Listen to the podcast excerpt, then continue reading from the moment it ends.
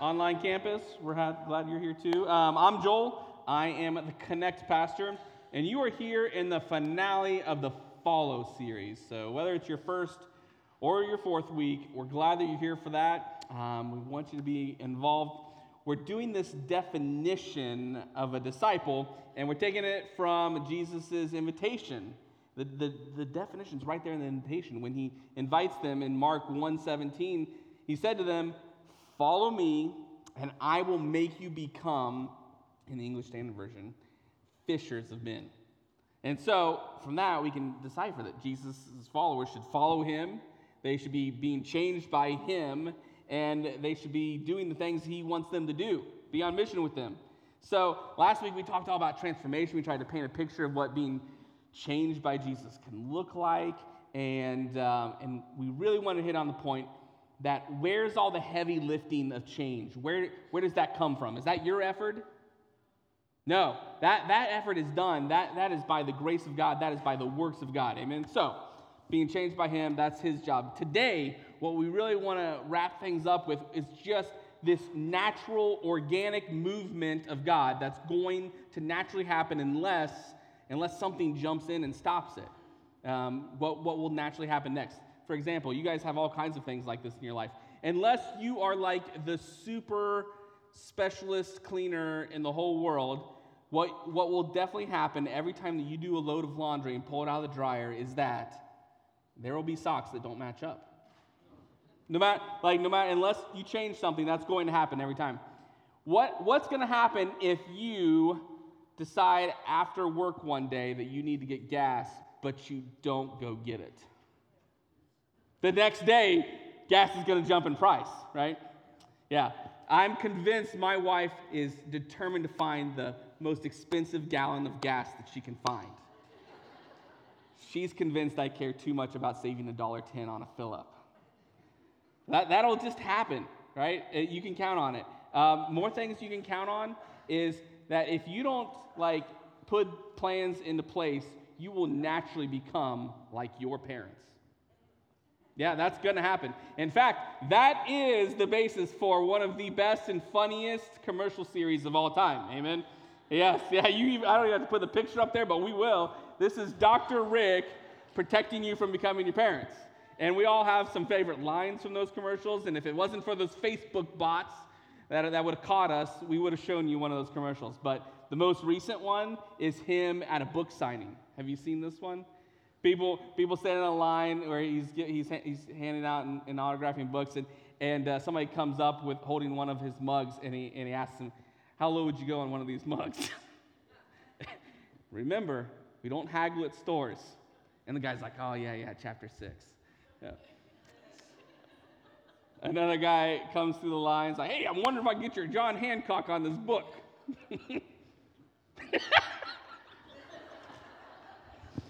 It's so much funnier when he does it.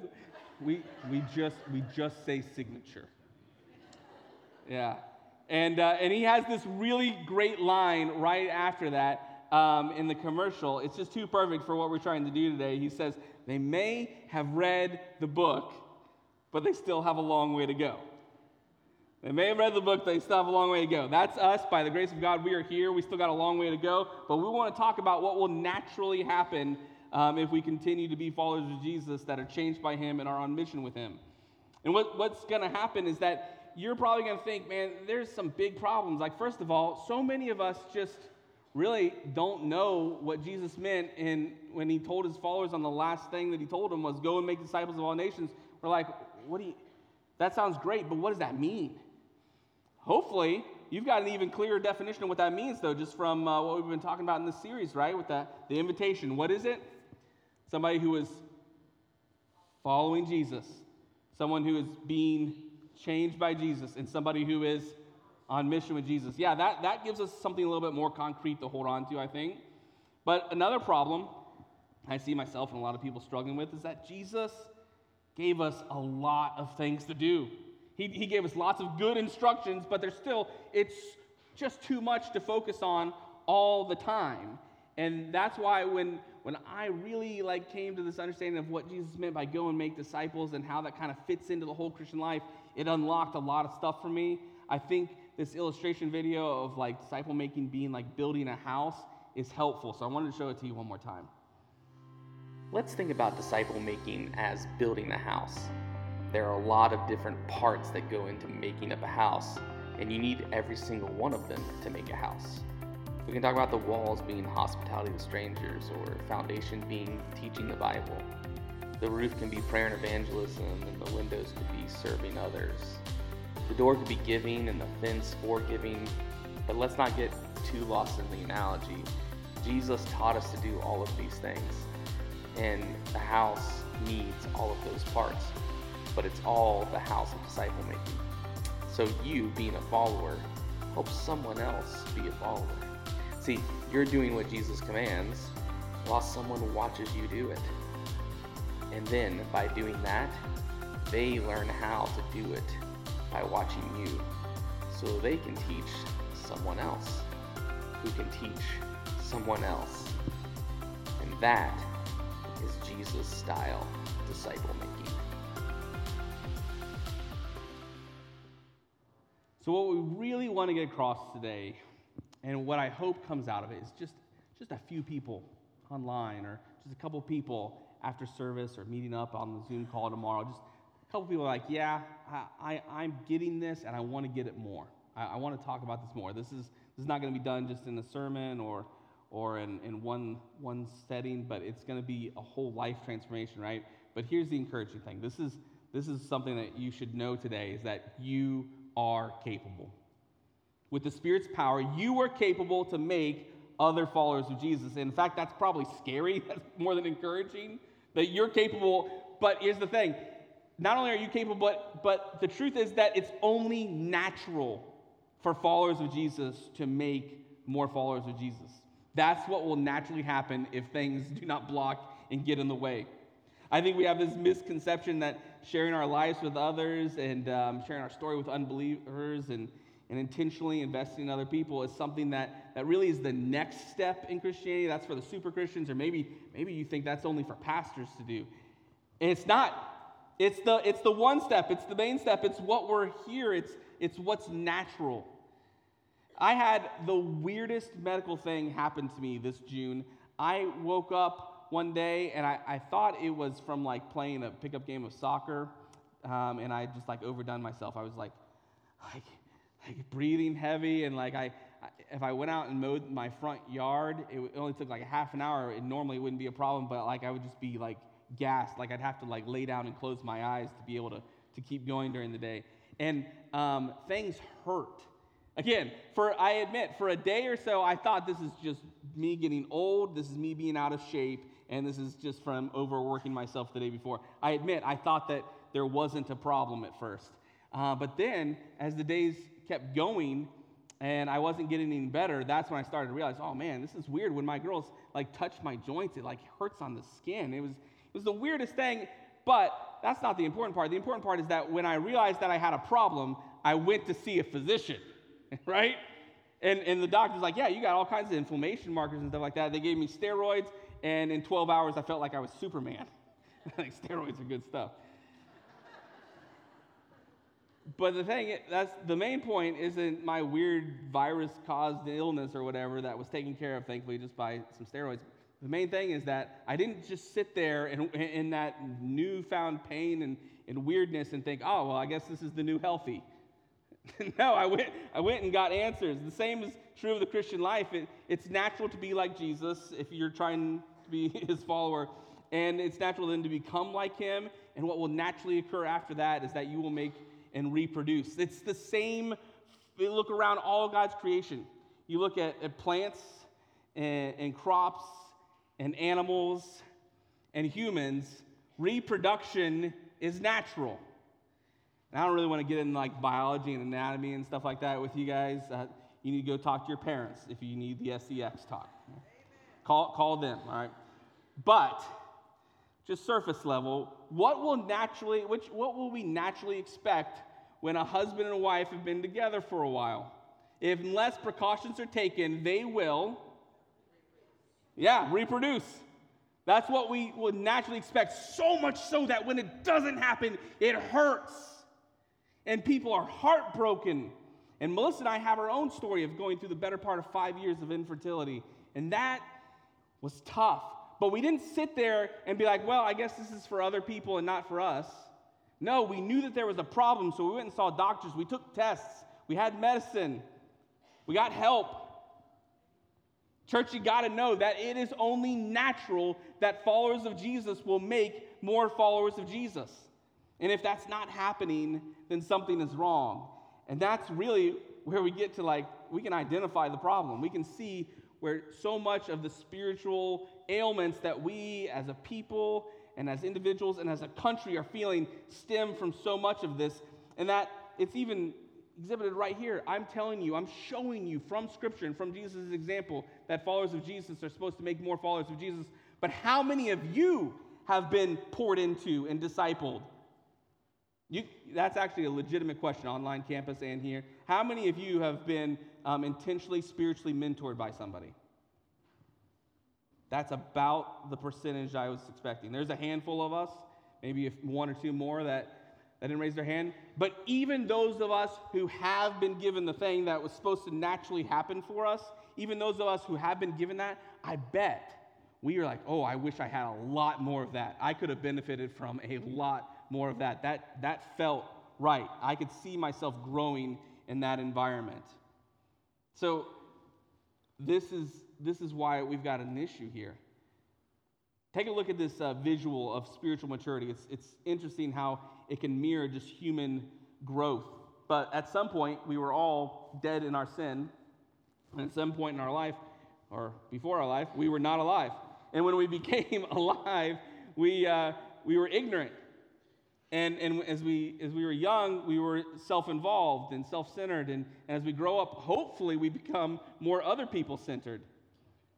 And, and this is where so many of us are, man. If you're somewhere in your walk with Jesus, um, you got to know this that there's no better stage up there. Yes, you, we are all intended to go through the process, but there's no one better stage. I can, I can prove it to you. How many of you or can, can give me an answer to the question of at what point in your kids' development did you love them the most? I didn't ask you at what point did you like the most, which one were the cutest in. I asked you which one did you love them the most in. And the answer is obviously for all of us that we love them through all of them.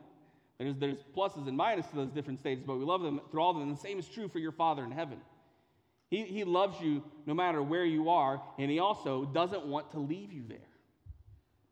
And, and ideally, if you are somewhere where you have uh, spiritual shortcomings and you're spiritually self-centered and stuff like that, you, the ideal is that you have somebody who's a young adult or a spiritual parent who comes alongside you and say, hey, um, let me show you what God is doing in my life. Let's do this together. And uh, I, can, I can model this a little bit of what Jesus' life looks like in mine, and that'll help you out. That's what's supposed to happen. And let me, let me tell you this that it reminds you that no matter even if you've fallen short of Jesus' perfect standards, even if you don't claim Jesus right now, he still loves you. And, and, and, he is still a father that seeks after you, even if you're far from him. And there is absolutely nothing that you can do to change that. In fact, there's not even anything that you can do to modify or alter it. You can't do anything to make God love you more. And there's nothing that you're going to do today or tomorrow that will make God love you any less. And that's just a truth that you need to wrap your mind around. So look at some more scripture with me. If you've got your Bible, if you got a phone, Google Luke chapter 6. Pull it up on another web page or something like that. I want you to see this in your Bibles. Um, scroll through some of Jesus' teaching because they're, they're important. And as you're going through Luke chapter 6, you'll get to uh, verse 37.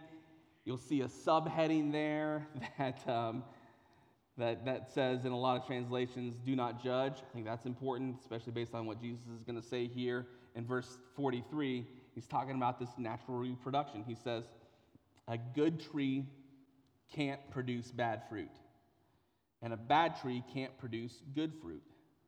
A tree is identified by its fruit. Figs are never gathered from thorn bushes, and grapes are not picked from bramble bushes. And whether it's the same teaching um, or Jesus just liked using this illustration over and over again, you'll see that in the Gospel of Matthew, um, he's talking about false prophets in Matthew chapter 7, verse 15. He says, Watch out for false prophets. They come to you in sheep's clothing, but inwardly they're ferocious wolves. By their fruit you will recognize them. People pick, uh, do people pick grapes from thorn bushes or figs from thistles? Likewise, every good tree bears good fruit, and bad, but a bad tree bears bad fruit. And a good tree cannot bear bad fruit, and a bad tree cannot bear good fruit. No, every tree that does not bear good fruit is cut down and thrown into the fire. Thus, by their fruit, you'll be able to recognize them. Scott's taught before about our general and specific callings, like we all have one general calling. Here in the fall series, we can just use that definition of following Jesus, being changed by him, and being on mission with him. But that's that's our general calling. You have a specific calling that's specific to you and your setting and even your stage in life. I, and hopefully you're thinking, all right, yeah, this is something that I want to think about and explore some more. This is the time where you go ahead and scan that QR code, fill out a Connect card. You know, say, Joel, hey, follow up with me. Here's my here's my number. Or or say, yep, I'm to go to that Zoom meeting and uh, and find that on our website. We'll have the link there under the Connect. But look, let me give you some examples just of what that specific calling might, might be fleshed out in your world. I heard about some, uh, some parents who were in, uh, in real deep with their kids' um, select soccer. They were traveling and uh, had, had multiple practices throughout the week. And so they realized, okay, we're followers of Jesus. There's people around us who are not followers of Jesus, and we're already in relationship with them. So let's just be intentional about that relationship that we're already there. This is this is not them trying to, to be friendly just so that they, they can uh, make followers of Jesus. No, they're already friends with them. They're already in those relationships. Now let's be intentional. And so they uh, continued being friends with them. Then they invited them to go deeper. They invited them to their house on a regular night to have a Bible study or church. And, and, uh, and through that process, they continued you know, doing the soccer team, seeing each other at practices, and having their own church where they made followers of Jesus who matured through that wheel and reproduced in being followers of Jesus. That's, that's an example of what this can look like in your world. Man, um, when God woke me up to the idea that, Joel, you need to be making followers of Jesus, like this is where you can focus and you can, you can live this out. I was doing youth ministry. So, yeah, okay, it's pretty obvious.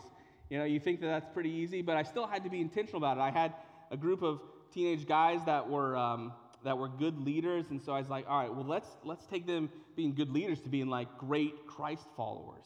And so um, I can't do that in my own power, but I did agree that we would get together on, a, on Wednesdays right after school, and we went and grabbed f- speedy freezes right here. And we, would take them and we'd study the Bible together. We'd, we'd do our life. I, I'd invite them over to my house. I'd let them see um, my, my flaws. And, and we had a good time. But man, no matter how um, imperfectly I did that, you got to know that like God's Spirit works and, and does His thing, so that we aren't the we aren't the ones that get the glory. And if you're still suspicious that maybe this is really only for like people who have it all together, and maybe this is only for pastors, let me tell you about my wife. I know that sounds bad, but no, she's actually a super Christian. she is special. And she did, she did discipleship with some teenage girls um, a couple years back. But then in 2016, our life changed because um, we had kids of our own. This is them. No, that's me. That's them. And I know they don't look like monsters. no, but like our, her life changed, right? You, you, go you, in different stage of life. She's now um, trying to raise and disciple um, two girls. She's trying to raise and disciple me and she's and she's got a 60 hour a week job that even at the end of that if she's doing work in the evenings after we put the kids down she still has things that is left on her to-do list to do. Does that ring a bell? Yeah so this is for real people okay? But i think melissa's coming to a better realization handle of what it looks like to make followers of jesus right where she is because she knows she's got two spheres of influence already built into to her life that's specific to her. She's got a classroom of kids that she may not be able to preach to, but they know that she's a follower of Jesus. I, I can prove that to you because one of her kids asked her um, to be at her at this kid's baptism here in a couple weeks. Yeah, it's pretty cool. It's not something you know that uh, it, it's just no question. Of course, she's going to go, but she's going to do it um, not just to be nice, but because she's on purpose. She wants to know, wants that kid to know that other adults value the decision that she's making. You know, she's not being fake, she's being intentional.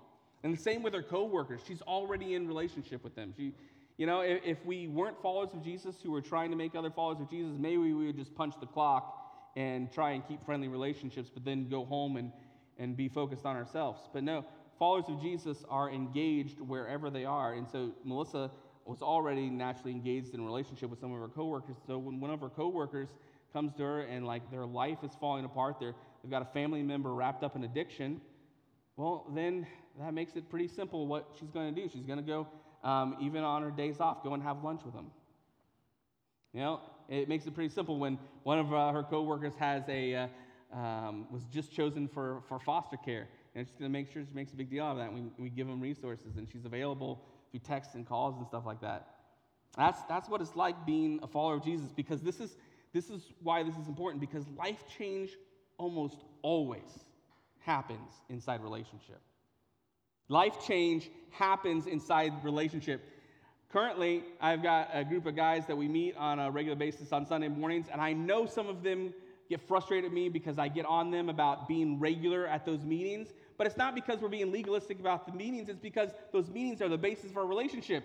And life change happens in relationship. Without relationship, you are very unlikely to see the kind of change that, that Jesus has got planned for you. You'll notice it in Jesus' own life. He doesn't trust his methods to just head knowledge transfer. He doesn't, he doesn't do that. He doesn't like sit the disciples down and say, All right, we're going to go through this workbook. And at the end of the workbook, you'll be equipped to go out and make more followers of me and you'll change the Roman world. No, that's dumb. That's not going to work. No, Jesus' model eh, was that he was going to share his life and be in a relationship with them. So, man, yeah, if you're, if you're thinking, all right, I want to be a follower of Jesus who makes other followers of Jesus, let me just predict through the wisdom of God what some of your next thoughts will be, because there'll, there'll be an enemy who wants to stop this at a start. There, you have an enemy who's going to say to you, You don't have the time. You don't, you don't have the time. It's a great ideal. Maybe here, when this ends or this happens or you get that, then you'll be able to do it. But, but church, you can, you can look that straight in the eye and be like, there is nothing about Christianity that Jesus wants me to add on. No, this is way too natural to be artificially inserted into a, a Christ follower's life. No, this, is, this has got to be something natural. Jesus wants me to be naturally engaged in relationships and use and, and, and be intentional about that. Satan is also going to tell you that you're not good enough, that you're not a good enough Christian. You know, this has got to be somebody who's a better Christian than you. you that you're not qualified because you haven't been trained to do this, that, that you don't know how. And man, this is Satan's ploy. He always takes things that are slightly true and then like ignores some of the truth of Jesus and, and twists it and perverts it. Yeah, you aren't qualified. Yeah, you uh, need training. Yes, you need to rely on the Holy Spirit. But the whole Christian life is about me saying, Jesus, I'm not enough, but you are. If I believed any of those lies, I'd be sunk. We, we are relying on Jesus. And so, yeah, that lie just doesn't hold any weight. What are some other hurdles that you might, might be encountering? You might, you might just think not only are you not good enough, but you might think, man, this message is for somebody else. I'm not even sure if God loves me personally. if you're there, those lies have probably been ingrained for a long time. You've probably been told them over and over again, and you've listened to them and acted as if they've true, if, if they're true, and that's hard. But the reality is, the only way that you can stop believing lies is that you start believing the truth. Let, let me give you one little piece of truth straight from Jesus' mouth. See if this doesn't ring true to your soul. This is how God loved the world. He gave his one and only Son so that whoever believes in him will not perish, but have eternal life. God sent his Son into the world not to judge the world, but to save the world through him. So, yeah, sharing your life with someone, being a spiritual mentor, no one expects you to feel 100% qualified to do that. I mean, at what point do we as humans feel 100% qualified to be parents? You're certainly not going to feel ready after uh, just a sermon or two, but why don't you give yourself the encouragement that, man, Jesus wants to do this in you, and anything that Jesus wants to do, he is more than capable of. Well, I'll, give you two things that really do need to be included, though, when we begin attempting to let Jesus reign in our lives. First thing, it's going to have to be a grace filled relational environment. Again, life change happens in relationship. There's going to have to be plenty of grace. We go into all of our relationships. No, that's not true. We don't do this, but we should. We, go, we should go into our relationships expecting people to fail us because we fail them. And, and so that's where God's grace covers us. This is not a student teacher environment. And, uh, and hopefully, in this relationship, it's a more natural thing than unnatural. And this is not like uh, two people being set up on a blind date. This is, this is people who care about each other.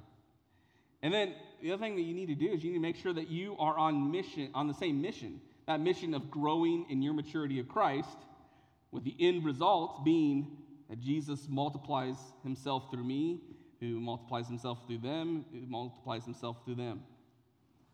And, and through doing that, we'll, we'll see that we'll need to have uh, transparency and honesty. We'll need to have accountability.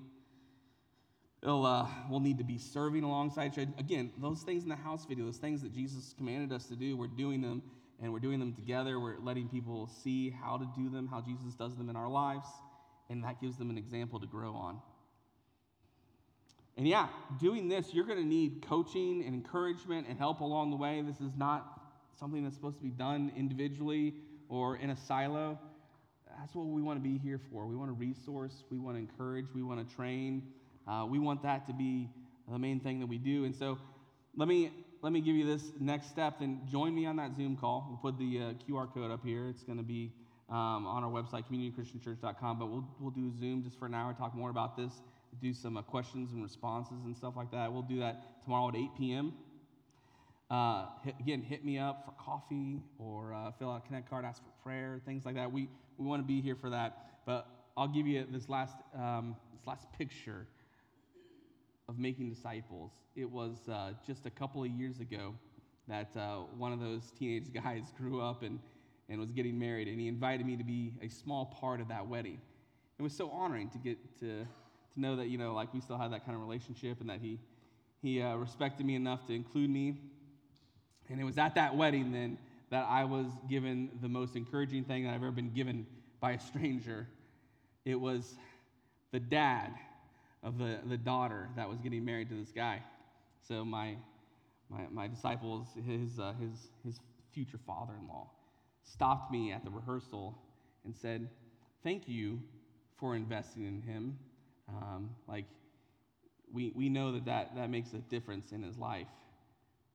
I, I was like, like really encouraged by that. I was like, wow, I never thought when I was like spending time and doing what I just, what, what came, what came, came as fun and natural to me as affecting somebody outside of that group.